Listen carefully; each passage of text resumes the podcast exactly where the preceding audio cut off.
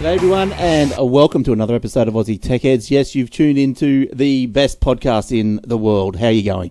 It's the 18th of October 2018, and it's episode 606. So we're pump, pumping those episodes out, aren't we? Uh, I'm Glenn Goodman, and I welcome you to yet another week. We are brought to you by athwebhosting.com.au, uh, drag and drop website builder, free for pro and business plans. The service are SSD drives, immediate activation. So you want to build a web page at 12 midnight, you can sign up and and do your thing at 12 midnight if you like. You know, jump out of bed, can't sleep, whatever you want to do. Uh, Aussie support, maybe not at 12 midnight, but maybe pretty soon after. Uh, domain registration, easy install WordPress, Joomla, and Drupal. So go and give them a give us a bit of a go there. And also uh, startnewcompany.com.au. Register your company fast and easy and direct with ASIC. So all you have to do is complete your information on the site, and it will send away to ASIC. You get the certificate and all your company constitution and all that sort of good stuff uh, right in your inbox pretty much straight away as soon as ASIC and uh, computers get around to doing it, which is pretty instantly. Uh, you get all the stuff uh, ready to go, and you can walk out the front door and start trading as your new company. Startnewcompany.com.au. All right, let's get straight into it because we have a few stories to get through tonight. And let's uh, see who's here. It's the usual suspects, of course. And Joe's first. He's first in the line all the time. Hey, Joe. Hey, Glenn. How you going? Yeah, not too bad, thanks. How's your week been? Uh, it's been pretty good. Pretty busy. Yeah, excellent, excellent. Uh, any, um, shall we say, uh, I don't know, any requests for more discos? No, not at the moment. That's not going to happen until next year now. Right. Okay. You have a bit of a break. Absolutely. Yes. Did you enjoy yourself though? I did. I actually loved it. It was a great event. I loved it. Yeah, you would have been busy. Did you have any help when you were doing it, or just you just flitting around all over the place, music, lights, sound? Um, when when everything was already set up, um, after that, uh, I did get help with setting up, but after that, it was all on my own. Yeah, right. Yep, good stuff. Did well. And uh, Jordan, how you going, Jordan? Oh, he's muted himself. Sorry. Yeah, I did mute myself. Sorry about that. Yeah, I'm good. That's I good. um I had uh, and I must say that Joe's always first in line because I'm always running late. So he's, he's always the first. That must connect. be what it is. That's what it is. But I had a great great week this week. I went down to the local muser night and got up in public for the second time and played guitar and sang. I'm pretty happy about Oh, that's that. why you were learning guitar, so that's going good for you. Yeah, I started was my New Year's resolution was in January to learn guitar so I can do some solo gigs, just sit and play and sing by myself. So and I did last week, got up and sang at this local muso night Right. first time, and then this week again. So I'm just going to keep doing that for a few more weeks until I'm ready to go out and do an actual gig by myself. Excellent, excellent. Let me tell you about how you can contact us. It's, you can contact us at youtube.com forward slash Aussie Tech Heads. Well, I suppose you can watch us, probably leave a message or a little thing, uh, or, or facebook.com forward slash Aussie Tech Heads. Uh, the podcast webpage is at aussietechheads.com.au forward slash podcast, where you see all the show notes amongst a couple of other things. You can grab the audio and the video from there as well. Uh, other podcasts around on the network, I guess. Aussie Mac Zone, My Tech Opinion, and the Aussie Tech Crypto. So uh, make sure you check out, uh, get your eyes peeled for those ones. And you can contact me at glenn at aussietechheads.com.au. You can get uh, Jordan at jordan at aussietechheads.com.au and Joe at Joe the Gadget Man. No, you can't. Joe at aussietechheads.com.au. That's right. But he, Joe does have a website. Well, I'm glad he has an Aussie Tech Heads email, Glenn. That's that, Everyone's- privileged having that. Oh no, everyone everyone's got one. You know, this is what happens. Everyone gets one. Everyone gets an email. It- It'll be like a hotmail soon. You better start giving them out to everyone. oh, that's right. That's right. Uh, so, Joe, what, what's your website? Uh, my website is joethegadgetsman.com. And you got a what? Which one? What's the? Where can people find the best info? Is it Facebook, YouTube, or the website? At the moment, if it's better if you follow me on the Facebook. Uh, the website is going to have a update soon, so it's going to look a little bit different in the next couple of weeks. I'm going to change the way it looks. Nice. So at the moment, um, if anyone wants to follow me, they can follow me on the Facebook, which is facebook.com forward slash Joe the Gadget Man. Now, your YouTube channel, you're always looking for subscribers. At youtube.com forward slash. Joe the Gadget Man. Excellent, excellent. We'll have to get like a little ad or something up for a little square up on the Aussie Tech Heads page for you, Joe. Yeah, we can organise that sometime. Yeah, I was, I was trying to I was trying to talk to you, Glenn, earlier about promo gear. I was, and, and that's what I was, Oh, yes. thinking. Maybe that's what we need. We need something, you know, like a, a Joe the Gadgets Man T-shirt or something that you can give away. Well, you I know uh, Michael from the Mac Zone. He's uh, he got a couple of these done. Just some Aussie Tech Head just him, giveaways or something. You know. Yeah, Michael got some cups done. Oh, that's pretty cool. Yeah, so uh, I think you can get those on Vistaprint. Uh, if you want one, they're pretty expensive for one. I think uh, it might be seven bucks, but you st- and you got to pay another ten or something for postage. Best if you get more. But uh, but yeah, like they're pretty cool. And shirt, you can get everything on that Vista print, can't you? It's bloody crazy. But uh, yeah, so I did Yeah, have you can. It's great. I did have shirts years ago. I still got them.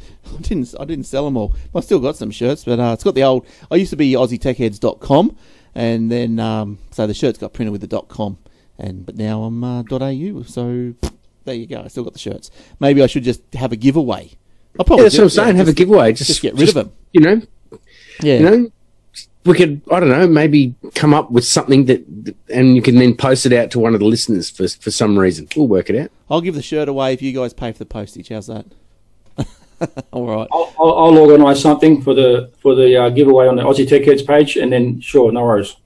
All right. Okay. Well, hold your horses. We might have some some t-shirts coming. Uh, okay. Let's. And then and then to follow it up, you can have dinner with Glenn, uh, a special date date night with Glenn. Oh. Can that can that go out as well? Yeah, oh, I've got special slippers for date nights with the with the listeners. All right. Um, uh, yes, good. Now, where are we going to start? Oh, look, we, let's start with some stories, and uh, probably a sad story, I guess. Uh, Microsoft co-founder Paul Allen has died, only 65, which is no good. Uh, he co-founded Microsoft with Bill Gates in 1975, left the company in 1983 after he was diagnosed with Hodgkinson's disease. I'm not too sure what that does, but it's some form of cancer, I think. Um, oh, is this little video? I'll see if I can play the video here for people on the on the on the uh, videos. Might oh, it's just going to be a news report by the look of it. Uh, yeah, so Forbes has listed uh, Paul Allen as the 21st richest person in the world, worth 20.3 billion uh, as of 15th of October. Through Vulcan, which must have been one of his companies, he owned the NFL Seattle Seahawks and the NBA's Portland Trail Blazers. So, um, yeah, so he obviously uh, liked his sport. The Allen, Inst- uh, he also did also the Vulcan through him also uh, owned the Stratolaunch Systems, the A- the Allen Institute and the Allen Institute for Artificial Intelligence. So I guess when you're worth 20.3 billion, you got a bit of money to splash around, haven't you? So, Yeah, you can afford to do a thing or two. yeah, he was uh, apparently like he was a childhood friend of Bill Gates. Um, yeah, and Bill Gates was reportedly, you know, yeah, well, as you would imagine, really upset. And 65 is just too young to go, isn't it? Like, It is a bit. yeah, It is a bit. no good at all. Like, yeah, that's not good at all. That's uh, really sad. But anyway, it's uh, life goes on, I guess. And uh, thanks to him and Bill, that we are bringing you this podcast right now. I guess on the Windows machine, so it wouldn't be possible without those guys. Yeah. Uh, all right. That's that's yeah. I thought I'd get that one. The, the importance at the top story of the show that it probably deserves. Uh, any comments, or we move on from that? No, Rip Paul. Yep. All right. Uh, let's go and see what Joe's got in his little bag of stories. Open up that bag of stories, Joe. What's in there? Okay. This week I've got this um, report that says that um, the IoT security in people's homes are simply not, not good enough. Mm. I think that's, well, that's been going around a while, hasn't it? Yeah, look, there's a company called Allot Communications, um, and they're a global provider of network intelligence and security solutions uh, for both the um, service providers and for enterprises. And they've said that the consumers are just not happy today with all the stuff that they're getting in their um, home, in their connected home. They're just saying that the security on them is just not good enough. Yeah. So I guess. Uh, so who's saying that? Consumers. We the consumers. Yeah, the consumers, us. Yeah, just the consumers. Apparently, there's an average of 8.4 connected devices um, in your home, and uh, that could be smartphones, tablets. Um, they make up the majority of it, but you also got to include things like the, uh, the the Bluetooth devices, and some of them are legacy. Some of them the older type Bluetooth devices, and some of the old Wi-Fi devices. Right. Um, those those those older older ones have got old firmware in them, and they're much easier to get hacked by hackers should they um should they want to you know Well, we had that story I think last week, wasn't it, where California was going to mandate that all the all these devices, all Wi-Fi device, devices, had to have a changeable password. Uh, so you know that's probably a step towards something because you know I think at the you know there was that problem with baby monitors, you know, just hard coded um, admin admin username password and stuff like that. Yeah, that's exactly right. That's exactly what I'm talking about. There's all these little devices out there that when they're first built, there's little to no security on them. Mm. And um, what they're saying is that, okay, you've got a smart home and you've got all the security and stuff, but at the same time, a hacker, should they want to, easily infiltrate your system and get into your system. Yeah, well, that's right. They come in through the baby monitor, and then yeah, once they're in, they're in, aren't they? Like, I noticed here one of those points in that story was seventy-two percent of households are willing to pay a monthly fee, averaging five dollars twenty-six. That's interesting. Um, Yeah, I, I- I think that I think where they're going with that is that they're trying. This company here um, is is trying to collaborate with some service providers and offer it as a um, a service, so that when the updates are like a Windows update, for example, when Windows needs to be updated, it sends out a request to all the devices yeah, and Yeah. then it updates. So I think they're going to try and do. They're trying to try and work with um, different service providers and with um, different enterprise customers to try and set up some sort of system like that. And I reckon that's a great idea. I think it's going to add another layer of complexity, though. Could, like, could you imagine, you know, mum gets home from the shop with the new baby monitor, and before she can use it, she's got to plug it into the internet, she's got to log into its interface and start changing passwords. Like, you know, it's another Yeah. layer, isn't it? Well, that's that's the same as when you go and buy your phone. And it's been sitting in the in the warehouse for what three, four, six months before you actually get it. Mm. So they, they have to do updates as soon as you get them. So I, I think it's a good thing. They should they should um, somehow collaborate with the internet providers or have some sort of automated system that as soon as it, it connects to the um, to the network at home, yeah, then it gets updated. Now, half the problem is that there's a lot of products out there that are not internet enabled, right? And that's where the problem is, right? They can't be updated. yeah, uh, the right. people who actually own these devices don't have the, the knowledge or even the know-how of what to do um, to be able to upgrade them. So, um, what I've found is that there's a lot of them sitting around in people's homes, old, um, you know, wireless routers, access points, Yep. things of that nature that you know it really should be tossed out rather sure sure they work and everything's fine but they should really be tossed out Hmm. for the simple fact of the security behind it Well, there'd be no doubt that I'd have unsecured devices around here. Um, you know, uh, I don't know what what they could be, but like there's, I've got you don't like you get these apps on your phone. Uh, I'm not sure what one's called Fing, I think, on the iPhone, and it, it will scan your network and tell you what's on there. And like, I scan my network, I got like 32 devices come up, and you just go, what? You know, you start counting them, you go, oh yeah, the you know, you got the Chromecast, you got your Apple um, Airport, whatever's, you got your phones, you've got your tablets, you've got your your routers. Uh, what else have you got? You've got uh, like the little Kodi's. You've got just everything seems to be just jamming into the Wi-Fi. I've got the Wi-Fi access points. Yeah, it's crazy. I had about like 32 come up on my list. So there's obviously some uh, unsecure ones in there. But uh, yeah, so that's interesting. Like, but oh, interesting to see that people would actually pay say 60 bucks a year. Uh, I don't know how they. Yeah, what what some software comes out. Yeah look this is just an idea at the moment Uh, i don't think they actually implemented it yet they're just saying that some people are willing to pay up to that much money Hmm. to have their service Yeah, well, people are paying. That'd be on average how much an antivirus software uh, thing would cost you about sixty bucks a year. So that's pretty average there. Uh, to do to secure the whole house, yeah, yeah, there must be something you can do to, uh, you know, maybe easily, maybe more easily whitelist devices through MAC addressing. But I guess the MAC addresses can be spoofed as well, can't they? You know, if, if someone Yeah, wants to look, get the in. The way I see it, uh, the way I think it should be going is that they should somehow at the um, router level, yes. um, yeah. somewhere at that level, that they should be able to talk to the device and and that point say a notification or something come up on the say, hey, listen, this is out of date, needs to be updated. So Um, something like is, there is routers that do that though, that, that do update.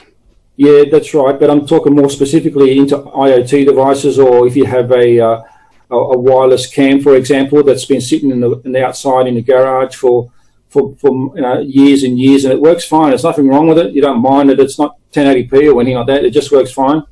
But because it's a wireless one, um, it's it's easily um, hackable from someone who's got the uh, the right equipment to be able to do that. you can get routers that uh, uh, routers that are like got this firewall built into them that uh, that get their information from like a third party. So uh, I'm not sure. I can't remember off the top of my head now what that brand is that I n- know. But say like there's a company somewhere that so if they identify a threat, they know what IP addresses or it's like it's a real time update of issues on the internet, and then that is just a real time push to all the connected of their routers.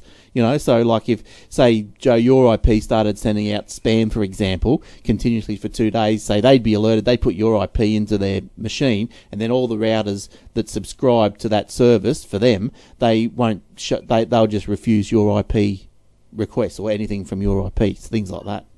Yeah, I know what you mean. I think that happens at the service provider level.